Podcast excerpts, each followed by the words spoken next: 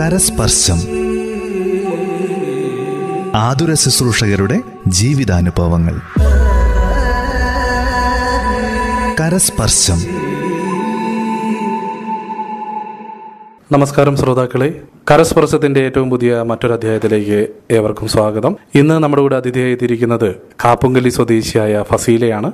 ഫസീലയുടെ വിശേഷങ്ങൾ നമുക്ക് ചോദിച്ചറിയാം. നമസ്കാരം ഫസീല. നമസ്കാരം. എത്ര വർഷമായി നഴ്സിംഗ് മേഖലയിലേക്ക് ഫസീല വന്നിട്ട്? ഏകദേശം എട്ട് വർഷമായി. എവിടെയായിരുന്നു പഠിച്ചതൊക്കെ?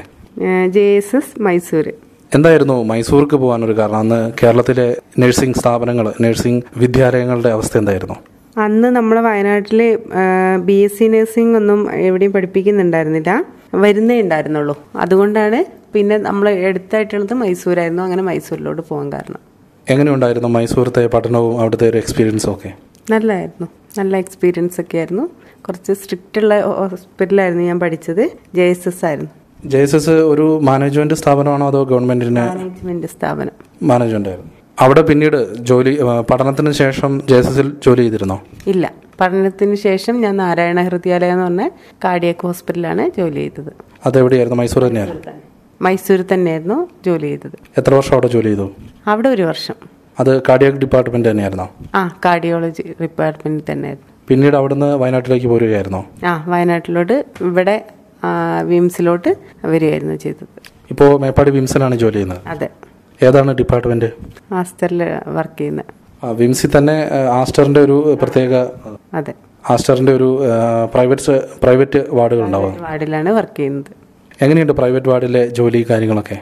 സാധാ വാർഡിനെ അപേക്ഷിച്ച് കുറച്ചും കൂടി സ്ട്രെസ് ആയിട്ടുള്ള ഡ്യൂട്ടിയാണ്. കുറച്ചും കൂടി സിക്ക് ആയിട്ടുള്ള പേഷ്യന്റ് ആയിരിക്കും ഉണ്ടാവുന്നത്. ഇപ്പോ മൈസൂറിൽ നിന്ന് കാർഡിയോളജിയിൽ നിന്ന് നേരെ പ്രൈവറ്റ് വാർഡിലോട്ടാണ് വന്നത്. എങ്ങനെയുണ്ടായിരുന്നു ആ മാറ്റം? ഇവിടെ ആകുമ്പോൾ നമ്മളെ നാട്ടുകാർ അപ്പോൾ അവരുടെ ഫീലിങ്സും ഇതെല്ലാം നമുക്ക് നന്നായിട്ട് അറിയാം കർണാടകയിലാകുമ്പോൾ കുറച്ച് ലാംഗ്വേജിന്റെ ഡിഫറൻസും കാര്യങ്ങളൊക്കെ ഉള്ളത് കൊണ്ട് അത്ര തന്നെ വേറെ ഒന്നുമില്ല പ്രത്യേകിച്ച്. അപ്പോൾ പഠനവും പിന്നീട് ആദ്യത്തെ കുറച്ച് കാലം ജോലി ചെയ്തതും കർണാടകയാണ്. അതുകൊണ്ട് തന്നെ കന്നഡയൊക്കെ അറിയായിരിക്കും അല്ലേ? കുറച്ചറിയാമായിരുന്നു ഇപ്പം എല്ലാം മറന്നുപോയി. പിന്നെ വീട്ടിലെ കാര്യങ്ങൾ കൂടി ഒന്ന് പറയാം. വീട്ടിൽ ആരൊക്കെയുണ്ട്? ഹസ്ബൻഡ് ഉണ്ട് ഒരു മോളുണ്ട് പിന്നെ ഉമ്മ ഇത്രയും പേരാണ്. ഈ കോവിഡ് വന്നതിന് ശേഷം ജോലിയിൽ റിസ്ക് കൂടിയതായിട്ട് തോന്നുന്നുണ്ടോ? എങ്ങനെയാണ് നിങ്ങൾ ജോലിക്ക് വരുമ്പോഴും തിരിച്ച് വീട്ടിലേക്ക് ചെല്ലുമ്പോഴും എടുക്കുന്ന കരുതലുകൾ ആദ്യത്തെ സമയത്ത് കുറച്ച് റിസ്ക് പോലെ തോന്നിയായിരുന്നു കോവിഡിന്റെ ആദ്യ ദിനങ്ങളിൽ പിന്നെ അത് അതുമായിട്ട് അഡ്ജസ്റ്റ് ആയി. ഇപ്പൊ വലിയ പ്രശ്നമൊന്നുമില്ല. പിന്നെ കരുതൽ എന്ന് പറഞ്ഞാൽ നമ്മളെപ്പോഴും മാസ്ക് ഉപയോഗിക്കും. ഹാൻഡ് വാഷ് ചെയ്യും. വീട്ടിൽ മക്കളുണ്ട് പ്രായമായ ഉമ്മയും ഉപ്പയൊക്കെ ഉണ്ട്. അവരോട് എന്തൊക്കെയാണ് ഒരു നേഴ്സ് എന്ന നിലയിലും മകളും അമ്മ എന്ന നിലയിലൊക്കെ ഫസീല പറയാറുള്ളത്? ആ ഞാൻ പറയുന്നത് ഞാൻ ഡ്യൂട്ടി കഴിഞ്ഞ് ചെന്നാലും നമ്മൾ നേരെ ഡയറക്റ്റ് വീട്ടിന്റെ ഉള്ളിലോട്ട് പോവില്ല.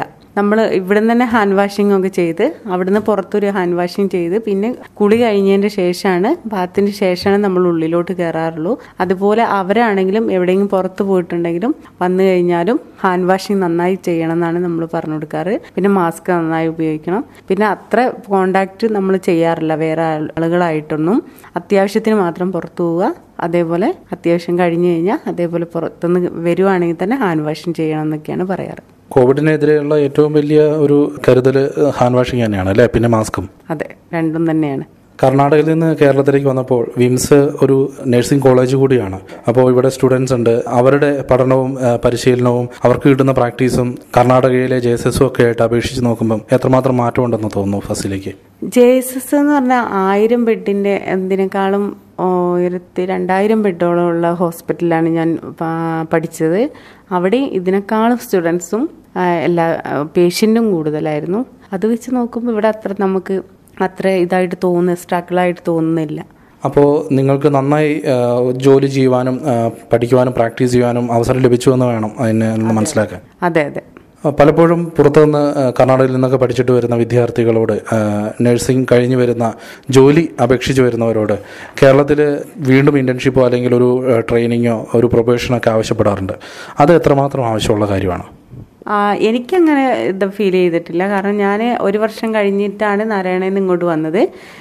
അപ്പം ഞാൻ കറക്റ്റ് സ്റ്റാഫ് തന്നെ ആയിട്ടാണ് സ്റ്റാഫിന്റെ ഇതിൽ തന്നെയാണ് ഞാനിവിടെ ഇവിടെ കയറിയത് പക്ഷേ ഇപ്പോൾ കുറച്ച് പ്രൊബേഷനും അങ്ങനെ ട്രെയിനി അങ്ങനെയൊക്കെ ആയിട്ട് എടുക്കുന്നുണ്ടെന്ന് കേട്ടിട്ടുണ്ട്. എനിക്ക് കറക്റ്റ് അതിനെക്കുറിച്ച് അറിയില്ല. സത്യത്തിൽ നഴ്സിംഗ് കഴിഞ്ഞ ഒരു ആൾക്ക് അത്തരത്തിലൊരു പ്രൊബേഷന്റെ ആവശ്യമുണ്ട്. അവർ പ്രാപ്തരായിരിക്കില്ലേ ഒരു പേഷ്യന്റ് ഒന്ന് മാനേജ് ചെയ്യാൻ? മാനേജ് ചെയ്യാൻ പ്രാപ്തരായിരിക്കും. പക്ഷെ പഠിച്ചു കഴിഞ്ഞു ഉടനെ കയറുന്നവർക്ക് ചിലപ്പോൾ ഒരു ആറ് മാസത്തെ ട്രെയിനിങ് എന്തായാലും വേണ്ടി വരും. അങ്ങനെയുള്ളവർക്ക് ഒരു ആറ് മാസത്തെ ട്രെയിനിങ് കഴിഞ്ഞിട്ടൊരു സ്റ്റാഫിങ്ങിലോട്ട് പോകുന്നതായിരിക്കും കുറച്ചും കൂടി ബെറ്റർ എന്നാണ് തോന്നുന്നത്. ഇപ്പോൾ സ്റ്റാഫുകൾക്ക് കൊടുക്കുന്ന സാലറി ഫസീലയ്ക്ക് ഇപ്പോൾ കിട്ടുന്ന സാലറിയിൽ ഫസീല തൃപ്തിയാണോ? ഇപ്പോഴത്തെ ഈ കണ്ടീഷനിൽ തൃപ്തിയാണോ വെച്ചിട്ടുണ്ടെങ്കിൽ കിട്ടുന്നതിൽ കുഴപ്പമില്ല എന്നുള്ളൊരു ഇത് തന്നെയാണ്.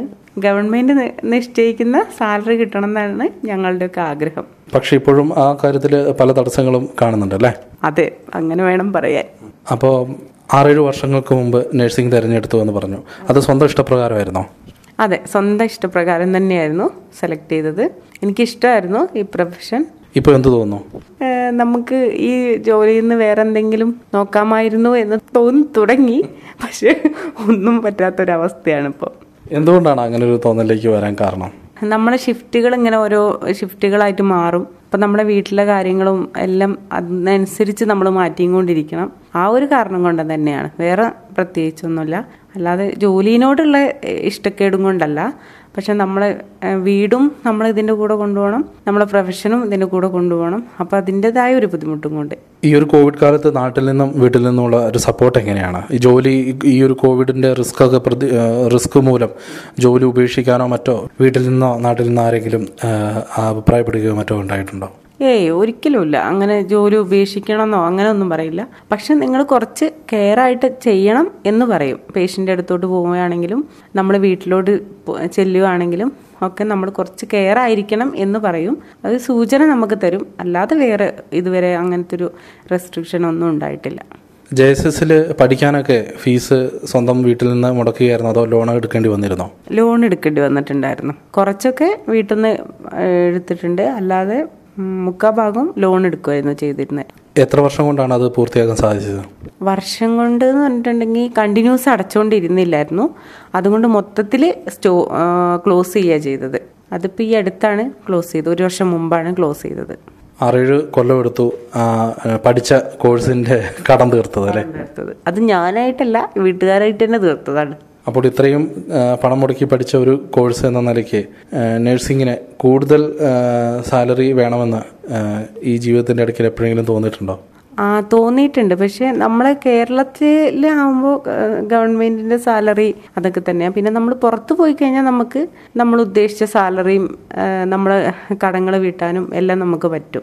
ഞാൻ പോയിട്ടുള്ള ആളാണ്. അതുകൊണ്ട് അങ്ങനെ കുഴപ്പമില്ല എന്ന് പറയും. എവിടെയാണ്? വിദേശത്ത് എവിടെയാണ് പോയത്? സൗദിയിൽ സൗദിയിൽ എത്ര കാലം വർക്ക് ചെയ്തു? രണ്ട് വർഷം. എന്തുകൊണ്ടാണ് പിന്നെ അവിടുന്ന് നിർത്തി പോകുന്നത് അത് പേഴ്സണൽ ആയിട്ടുള്ള റീസണും കൊണ്ട് അങ്ങനെ നിർത്തി പോകുന്നത് എങ്ങനെയുണ്ടായിരുന്നു സൗദിയിലെ നഴ്സിംഗ് പ്രൊഫഷൻ നല്ലതായിരുന്നു. നല്ല നമുക്ക് നല്ല പ്രൊട്ടക്ഷനും കാര്യങ്ങളും കറക്റ്റ് സാല എല്ലാം എല്ലാം കൊണ്ടും നമുക്ക് നല്ലതായിരുന്നു. പിന്നെ വേറെ പ്രത്യേകിച്ച് നെഗറ്റീവായിട്ട് പറയാൻ മാത്രമൊന്നും ഉണ്ടായിരുന്നില്ല. ഇനി മുന്നോട്ടുള്ള ജീവിതത്തിൽ എപ്പോഴെങ്കിലും വിദേശത്തേക്ക് സൗദിയിലേക്കോ പോകണം നേഴ്സായിട്ട് വിദേശത്ത് ജോലി ചെയ്യണം എന്നൊക്കെ ആഗ്രഹമുണ്ടോ? അങ്ങനൊന്നുമില്ല. നമ്മളിവിടെ കറക്റ്റ് നമ്മളെ ഗവൺമെന്റിന്റെ സാലറി ഒക്കെ കിട്ടുവാണെങ്കിൽ നമുക്ക് ഇവിടെ തന്നെ നിൽക്കണം എന്ന് തന്നെയാണ് ആഗ്രഹം. വയനാട് വിംസ് ഗവൺമെന്റ് ഗവൺമെന്റ് ഏറ്റെടുക്കുവാൻ പോകുന്നു എന്ന് വാർത്തകൾ വരുന്നു. ചിലപ്പോൾ നിങ്ങളെപ്പോലുള്ള നഴ്സുമാർ അവർക്ക് ഗവൺമെന്റ് ജോലി ചിലപ്പോൾ ലഭി ഗവൺമെന്റ് സ്കെയിലിലേക്ക് സാലറി മാറാനുള്ള സാധ്യതയുണ്ടെന്ന് കേൾക്കുന്നു. എത്രമാത്രം അതിനെക്കുറിച്ച് നിങ്ങൾക്ക് അറിവുണ്ട്? കറക്റ്റായിട്ടുള്ള അറിയില്ല എങ്ങനെയാന്നുള്ളത്. പക്ഷേ ഇവിടെ നമ്മൾ വർക്ക് ചെയ്യുന്നതായതുകൊണ്ട് നമ്മൾ ചാൻസ് ഉണ്ടെങ്കിൽ അത് നമുക്ക് കിട്ട- നമുക്ക് അതിലൊരു അവസരം കിട്ടുവാണെങ്കിൽ അതേ സ്കെയിലിൽ സാലറി കിട്ടുവാണെങ്കിൽ പിന്നെ എവിടെയും ഒരിക്കലും വേറെ എവിടെയും ജോലി നോക്കണമെന്നോ വേറെ എങ്ങോട്ടെങ്കിലും പോകണമെന്നോ നമ്മൾ ആഗ്രഹിക്കുന്നില്ല. ഒരു വയനാട്ടുകാരി എന്ന നിലയ്ക്ക് വയനാട്ടിൽ ജോലി ചെയ്യുന്ന നേഴ്സ് എന്ന നിലയ്ക്ക് ഒരു വയനാട്ടിൽ ഒരു മെഡിക്കൽ കോളേജ് ഉണ്ടായി കാണുവാനും ആ മെഡിക്കൽ കോളേജിൽ ഒരു ഗവൺമെന്റ് ജോലിക്കാരിയായി ജോലി ചെയ്യുവാനും ഫസീല ആഗ്രഹിക്കുന്നു. ഇനിയും ഒരുപാട് ഫസീലയുടെ ആ ആഗ്രഹങ്ങളെല്ലാം സഫലമാകട്ടെ എന്ന് ആശംസിക്കുന്നു. ഇനിയും ഒരുപാട് ഉയരങ്ങൾ ഈ പ്രൊഫഷണലിൽ കൈവരിക്കുവാൻ ഫസീലയ്ക്ക് കഴിയട്ടെ എന്ന് ആശംസിക്കുകയാണ്. ഇത്രയും സമയം റേഡിയോ മാറ്റിലയുടെ ശ്രോതാക്കൾക്ക് വേണ്ടി മാറ്റിവെച്ചതിൽ ഒരുപാട് നന്ദി. താങ്ക് കരസ്പർശം. ആതുര ശുശ്രൂഷകരുടെ ജീവിതാനുഭവങ്ങൾ. കരസ്പർശം.